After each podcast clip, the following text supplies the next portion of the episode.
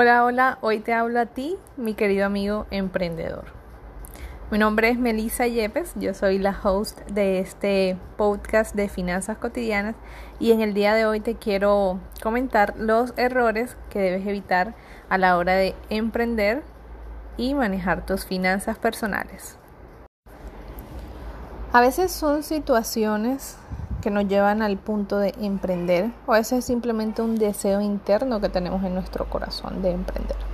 Cualquiera sea tu caso y la causa del por qué estás emprendiendo, del cual, por qué iniciaste eh, a monetizar tus talentos, quiero que tengas muy presente estos dos errores que son muy comunes de cometer a la hora de ser emprendedores. El primer error y que me gustaría hacer énfasis en este es el error de mezclar tus finanzas personales con las finanzas del negocio. Finanzas personales hace referencia al dinero que entra a tu cuenta personal como empleado, como inversionista, como dueño de negocio o como autoempleado.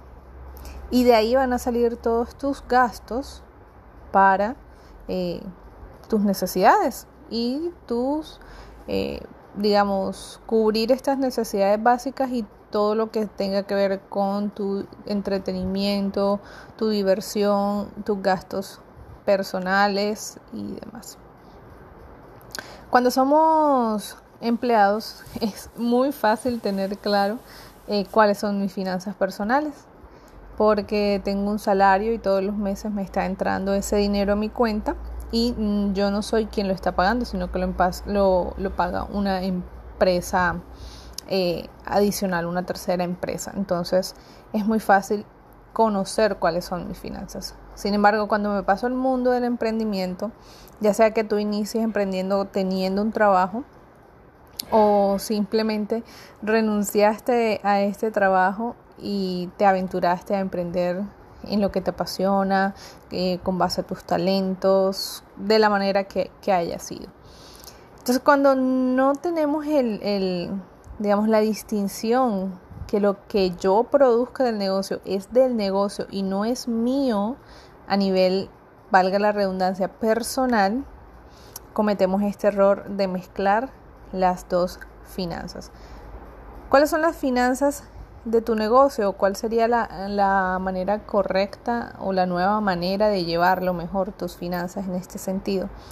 Tener claro que tu negocio es eh, un, punto aparte, vamos a decirlo así, y para eso debes llevar el registro de gastos solamente de las cosas del negocio, del emprendimiento.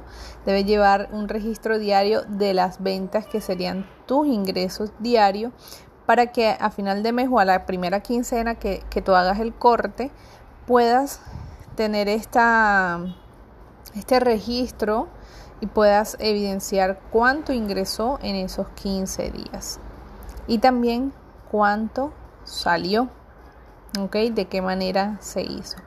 Cuando nosotros eh, llevamos esto y lo acumulamos en la quincena, lo llevamos al mes, nos va a permitir tener un panorama general de cuánto mi emprendimiento está facturando.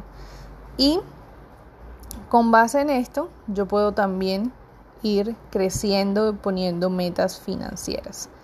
Para ello también tú debes tener un presupuesto ya, digamos, preestablecido que tenga en cuenta esos gastos fijos que genera tu empresa, tu emprendimiento. ¿Cuáles son esos gastos fijos? Si estás en un local, pues claramente el arriendo y los servicios que implica tener el local establecido. Si tienes personas que te estén ayudando, cuánto le estás pagando a estas personas los costos fijos de los materiales que tú necesitas, si es el caso de un emprendimiento físico, y el punto más olvidado de todos, tu salario. No importa en qué punto y etapa de tu emprendimiento estés, necesitas colocarte un salario. Si aún no depende 100% eh, tus ingresos del negocio, no importa, colócate un salario, digamos, representativo, un porcentaje pequeño, pero que te esté pagando a ti el negocio como un empleado más. ¿Ok? Esta pequeña diferencia, este es un cambio de chip simplemente, es un cambio de ver las cosas y de organizar también las finanzas. Ese simple, ese simple cambio te va a permitir a ti diferenciar lo que es finanzas de tu negocio y finanzas personales. Este es el error más fuerte que he encontrado entre los emprendedores y de ahí se desliga todo el resto de la desorganización financiera del negocio, porque entonces resulta que empezamos todos los días a sacar de lo que nos ingresa, sacamos para nuestras cosas personales. Si voy a almorzar, si voy a, pagar mi transporte, eh, si voy a dar un regalo, si me voy a ir de viaje. Entonces, de lo que me está generando el negocio todos los días, voy eh, pagando mis gastos personales y no los del negocio. Entonces, esto puede llevar a una ruina financiera tu negocio si no le prestas atención a tiempo. ¿Cuál sería mi recomendación con este error en particular? Colócate un salario, número uno, principal, colócate un salario. Si no dependes todavía de tu negocio, es decir, tienes eh, un empleo aparte de tu emprendimiento, colócate un porcentaje bajito, algo representativo, pero que este, hagas todos los meses este juego y esta dinámica. Y si por el contrario ya tú dependes 100% de tu negocio y no tienes un empleo, ya te lanzaste al mundo eh, del emprendimiento por completo, entonces realiza tu presupuesto personal primero sin tener en cuenta los ingresos, sino que vas a iniciar con los gastos. Vas a anotar todos los gastos que tú puedes tener dentro del mes siguiente dígase donaciones, ahorros, vivienda, servicios públicos, comida, transporte, gastos personales, de salud, de educación, entretenimiento y deudas personales que tengas. Le vas a colocar el monto que debes pagar en este mes a cada una de estas cosas y el total, la suma total de todos estos gastos va a determinar cuánto te cuesta a ti vivir y cuánto el negocio eh, debería en este punto pagarte a ti. ¿ok? Porque es la única forma que tienes para cubrir todos tus gastos. Entonces, si la suma de todo esto te dio en pesos colombianos un millón, digamos 500 mil pesos, entonces tú te vas al presupuesto de tu negocio y ahora vas a incluir una casilla adicional que es tu sueldo, es tu pago y vas a colocar ahí tu nombre, y el monto mensual que te debes pagar. Con esto ya vas a pasar a presupuestar en tu negocio y sabes que sí o sí en el mes debes sacar un millón quinientos mil pesos para pasarlo a, para que tu negocio le, te pague a ti en tu cuenta personal. Y obviamente esto va de la mano en separar también las cuentas donde se recibe el dinero. No, em, no es tan recomendable que en tu cuenta de ahorros personal recibas los pagos del negocio porque vas a incurrir en este mismo error. Ya sea que te paguen en efectivo o te paguen en tarjeta, es necesario dividir las cuentas. Entonces, si ya tienes tu empresa constituida, arma eh, toda la estructura legal y ábrele una cuenta donde puedas recibir los pagos que sea exclusivo para los movimientos del negocio. Y de esa cuenta es donde va a salir mensualmente el monto para pagarte a ti que está basado en tu presupuesto personal y en los gastos que tienes mes a mes.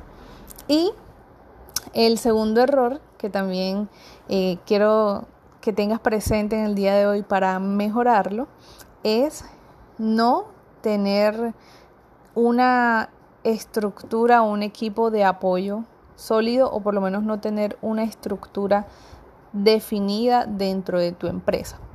¿Con me refiero a estructura? Cuando somos emprendedores somos los toderos, obviamente, y, empezamos, nosotros hacemos todo, pero hacemos lo que vaya saliendo. Entonces, cuando ya quiero crecer, cuando ya me quiero proyectar, cuando quiero abrir eh, otras sedes o me quiero expandir con mi negocio, eh, no, no tengo como esa base clara y no sé hacia dónde tomar. Si tú desde el inicio estructuras tu negocio de manera correcta, te va a ser mucho más fácil crecerlo. ¿Y cómo lo puedes estructurar? Sistematizando procesos. ¿ok? La manera más ágil de hacerlo es utilizando la tecnología y la sistematización de los procesos. Y el número uno es sistematizar las finanzas del negocio, digamos la parte contable. La parte contable, todo lo que ingresa, todo lo que egresa y el presupuesto, porque tu negocio también debe tener un presupuesto eh, en el mes. Ahí vas a incluir materiales, insumos, tu sueldo, si tienes más personal que te colabora, el sueldo de, los de las personas que están dentro, dentro de tu equipo de trabajo.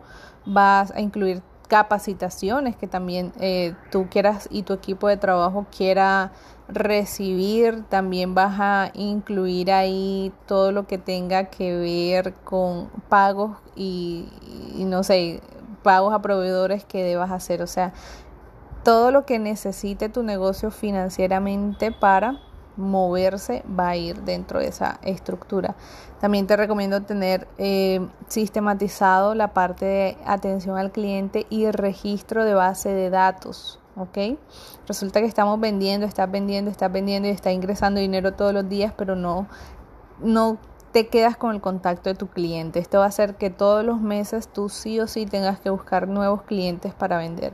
En cambio, si tú tienes una base de datos, conformas una base de datos sólidas, vas a poder venderle a tus mismos clientes y hacer que sean unos clientes eh, fieles, lo que se llama fidelizarlos, para que a través del envío de comunicación por correos, de mensajes, de recordatorios, de darles el seguimiento a estos clientes, de cómo les fue con tu producto o servicio, entonces poderlos fidelizar y que todos los meses te estén comprando un producto diferente al que ya inicialmente te compraron, pues dependiendo de la estructura de tu negocio.